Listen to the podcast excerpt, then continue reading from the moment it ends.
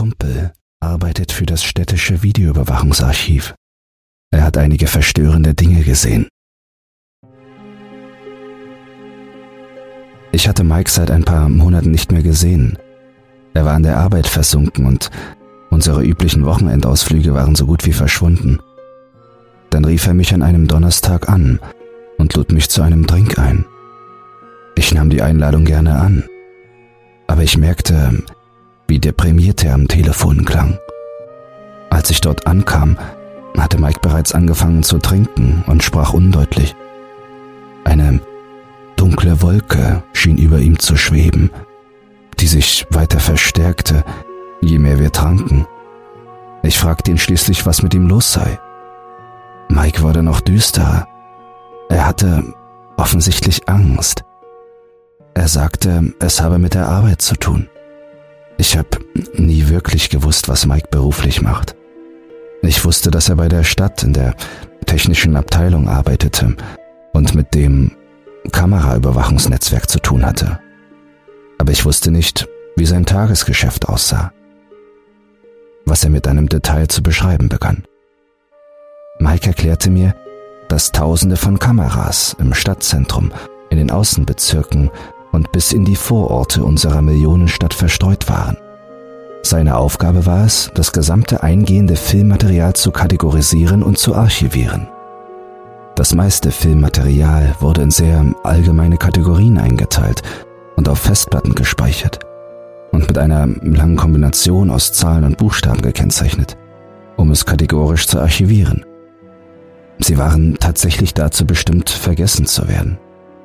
Es war eine umfangreiche Aufgabe, aber Mike entwarf und entwickelte ein KI-Screening-Programm, das allgemeine Muster im Filmmaterial erkannte und dann anormales Verhalten zur Überprüfung auswählte.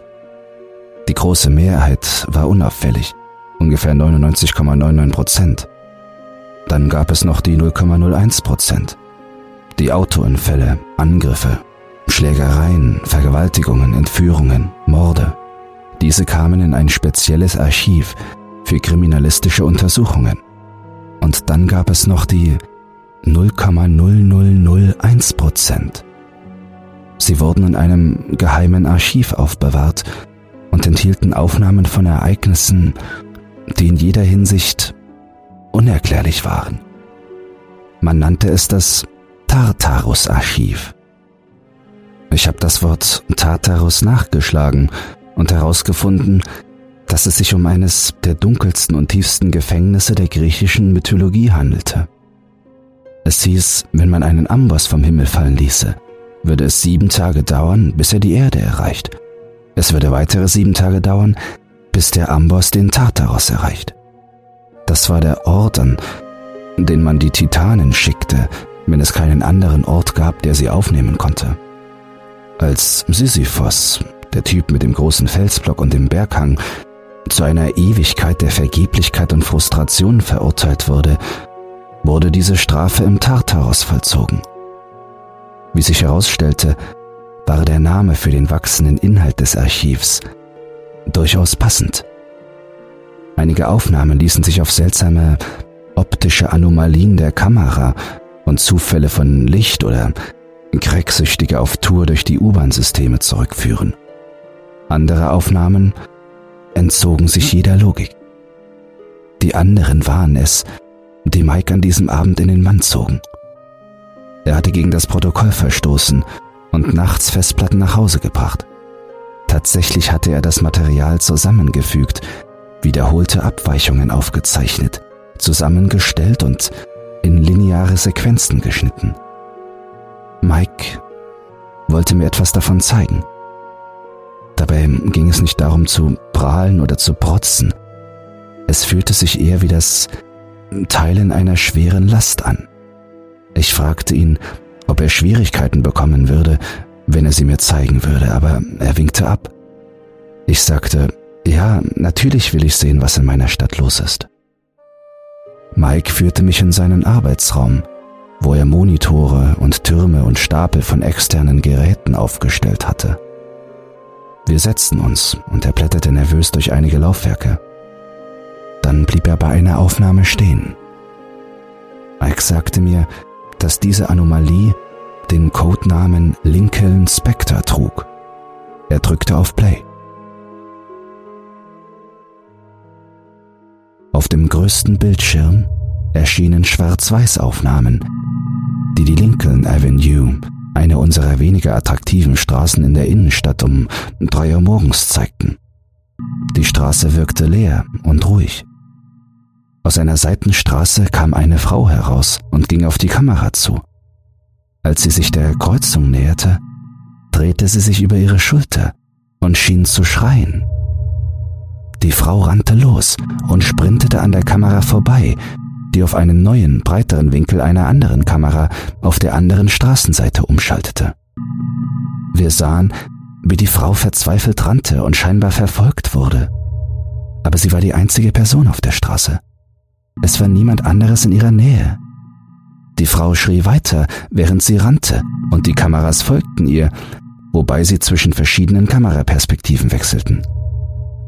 Wir beobachteten, wie die Frau in die Mitte einer leeren Kreuzung gejagt wurde. Sie stürzte und duckte sich dann, als ob etwas Gewaltiges über ihr stünde. Der Nacken der Frau versteifte sich und sie begann vom Boden abzuheben. Ihr Körper sah aus wie eine Stoffpuppe, als etwas sie an der Kehle hochhob, bis sie in der Mitte der Kreuzung einen Meter über der Straße schwebte. Dann kippte der Kopf der Frau nach links und ihr Körper fiel zurück auf den Boden. Das Video endete und wurde schwarz.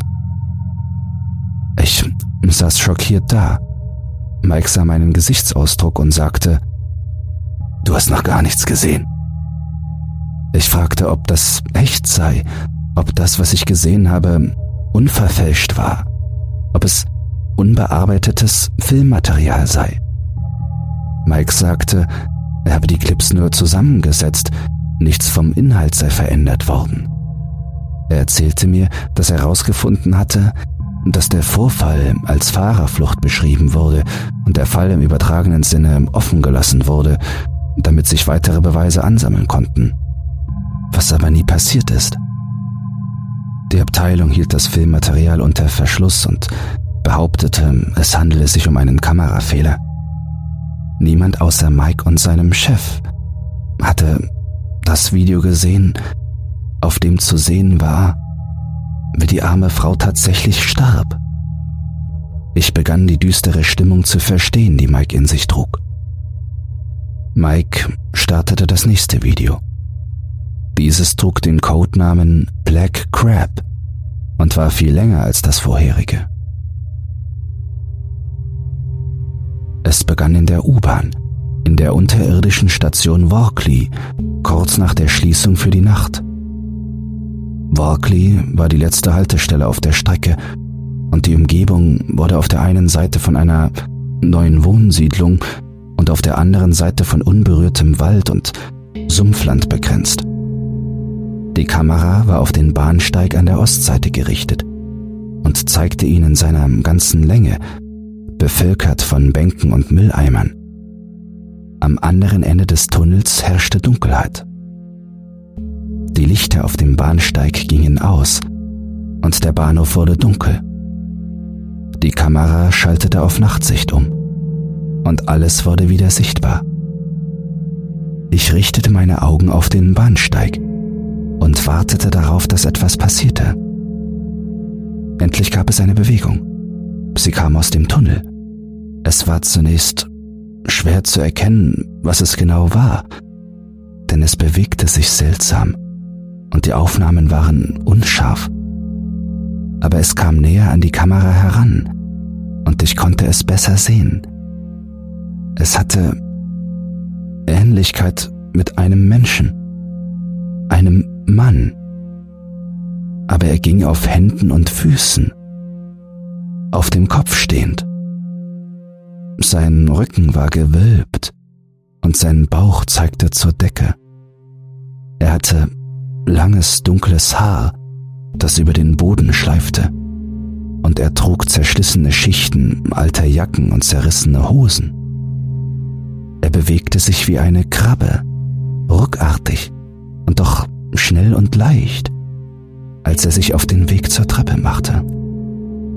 Das Filmmaterial sprang auf eine andere Kamera in dem dunklen Gang, der zur Treppe aus dem Bahnhof führte. Wir sahen, wie der Krabbenläufer zwei Stufen auf einmal hinaufkrabbelte und dann über die Drehkreuze in Richtung Ausgang kroch. Das Filmmaterial wurde erneut geschnitten und zeigte nun die Außenansicht des Bahnhofseingangs. Der Krabbenwanderer drückte und drehte sich und manövrierte seinen Körper durch das geschlossene Eingangstor. Es sah unmöglich aus, es zu schaffen, aber er schaffte es. Draußen angekommen, betrachtete der Krabbenwanderer seine Umgebung, bevor er in Richtung Wald davonhuschte und verschwand. Das Filmmaterial zeigte eine Stunde später, wie der Krabbenwanderer wieder aus dem Wald auftaucht. Er zog ein kleines Tier am Schwanz in seinen Zähnen mit sich. Das Tier sah aus wie eine Katze.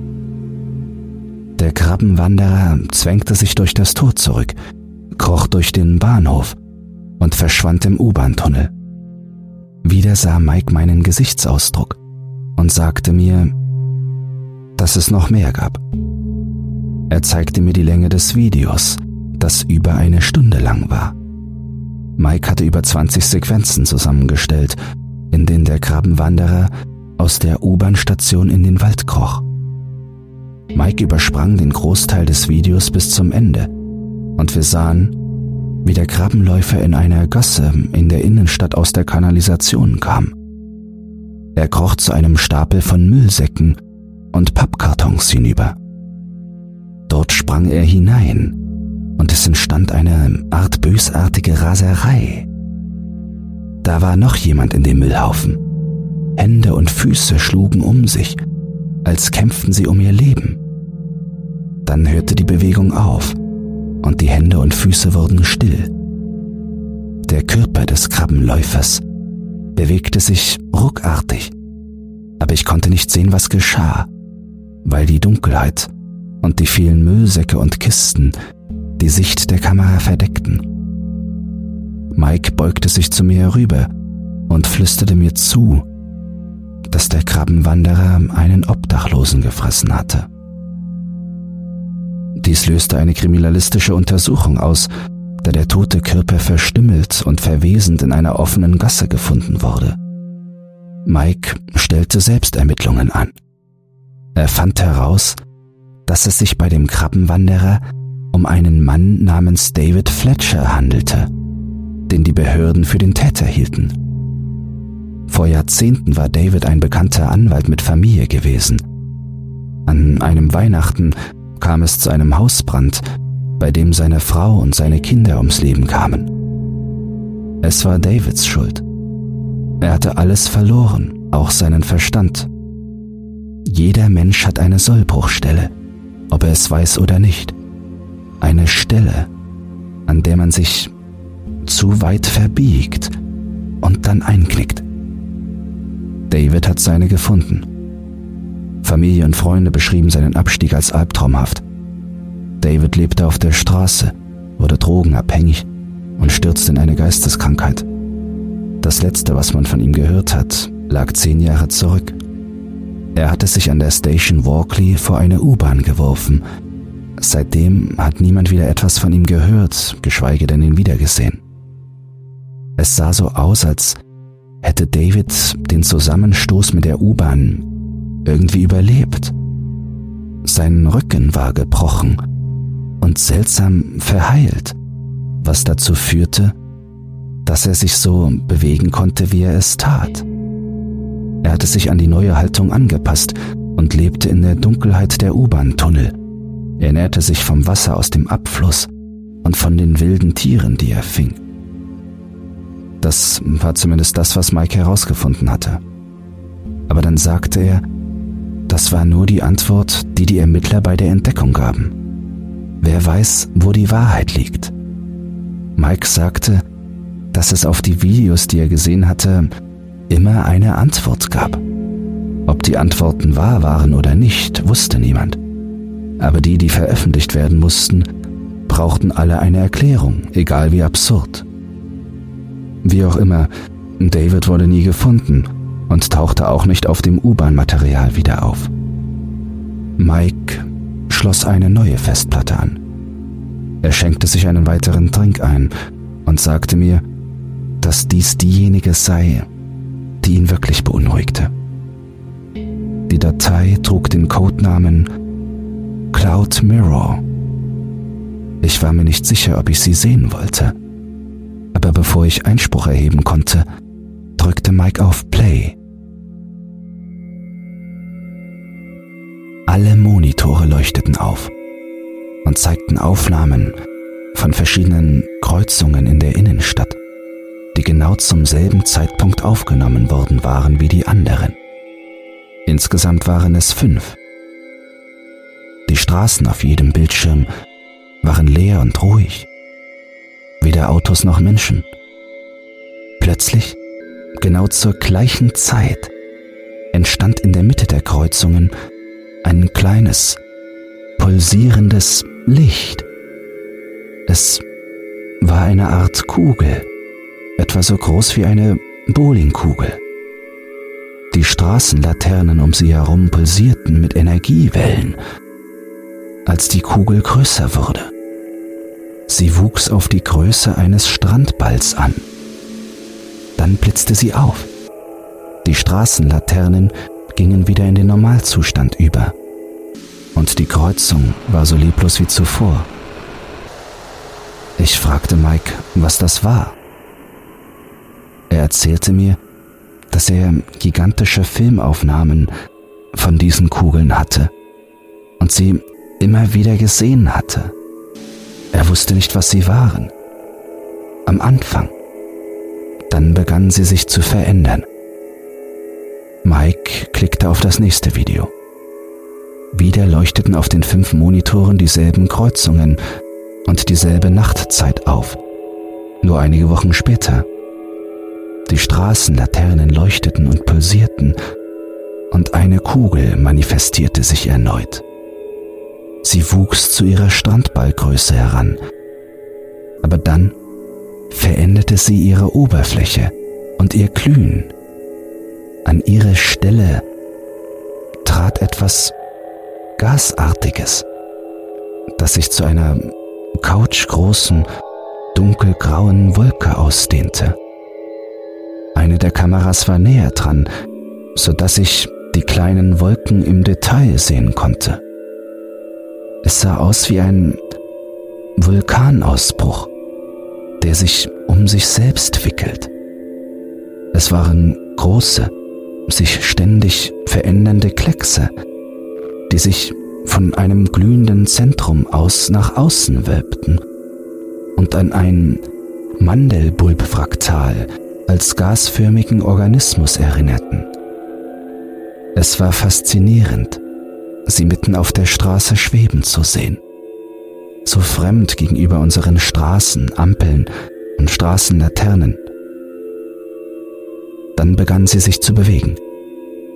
Sie glitten über die leeren Straßen.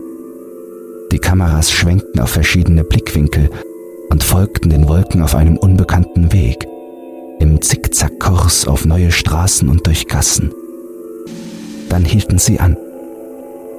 Die Wolken schwebten in der Mitte ihres Schnittpunkts. Sie senkten sich auf den Boden und stellten sich aufrecht hin, wie ein großer Sarg. Sie hielten starr an der Form fest, während sich ihr Äußeres weiter verschob und zusammenfügte wie Magnete aus Rauch. Auf einem der Monitore fiel mir etwas auf. Unten auf der Straße tauchten Menschen auf. Sie hatten die Wolke gesehen und liefen auf sie zu. Die Gruppe sah betrunken aus und fasziniert von dem schwebenden Gebilde. So sehr, dass sie sich ihm näherten. Als sie das taten, wurde die Wolke heller. Die Straßenlaternen um sie herum pulsierten. Die Gruppe befand sich in einer Art Trance, und starrte in den sich wandelnden Klecks. Einer aus der Gruppe, ein Mann, starrte hinein wie ein Zombie, ging dann direkt in die Wolke und verschwand. Keiner aus der Gruppe versuchte ihn aufzuhalten. Stattdessen folgte ihm ein anderer hinein. Und noch einer. Und noch einer. Alle fünf Mitglieder der Gruppe verschwanden in der Wolke. Dann tauchten sie wieder auf. Einer nach dem anderen. Der Typ zuerst, dann in der Reihenfolge, in der sie gekommen waren. Nur dass sie jetzt nicht mehr stolperten und übermütig und betrunken waren. Sie gingen aufrecht, mit minimalen Bewegungen. Sie bildeten einen perfekten Fünferkreis für ein paar Sekunden und sagten kurz etwas. Dann drehten sie sich um und gingen alle in verschiedene Richtungen. Ihre Schritte Armschwünge und ihre Geschwindigkeit waren perfekt synchron zueinander. Ein anderer Monitor zeigte eine ähnliche Situation mit einer größeren Gruppe von Menschen, die verträumt einer nach dem anderen in die Wolke marschierten. Jeder Monitor zeigte nun das Gleiche. Menschen, die in die Wolken gehen und wieder herauskommen anders wieder herauskommen. Mike hielt das Video an. Ich fragte ihn, ob er das noch jemandem gezeigt habe. Er sagte, das habe er nicht, nicht einmal seinem Chef. Das war ein Problem, denn er hatte am Morgen eine Besprechung mit seinem Chef, um das fehlende Filmmaterial zu diskutieren. Ich fragte ihn, warum er die Aufnahme nicht seinem Chef gezeigt habe. Dieses Filmmaterial schien mehr als ernst zu sein. Die Menschen wurden durch etwas ersetzt. Mike seufzte und schaltete ein neues Video ein. Der Hauptmonitor leuchtete auf und zeigte eine neue Straße in der Innenstadt. Das Datum war von Anfang dieser Woche. Eine der Wolken schwebte auf der Kreuzung ein Paar mittleren Alters ging in der Nähe spazieren. Der Mann mit einem leichten Hinken im rechten Bein. Die beiden sahen die Wolke und wurden von ihrer Aura angesaugt. Sie näherten sich ihr mit großen Augen und offenen Mündern. Sowohl der Mann als auch die Frau betraten die Wolke und verschwanden. Nach einem Moment tauchten sie wieder auf. Der Mann war nicht mehr schlaff. Mike drehte sich zu mir um und sagte, das waren mein Chef und seine Frau.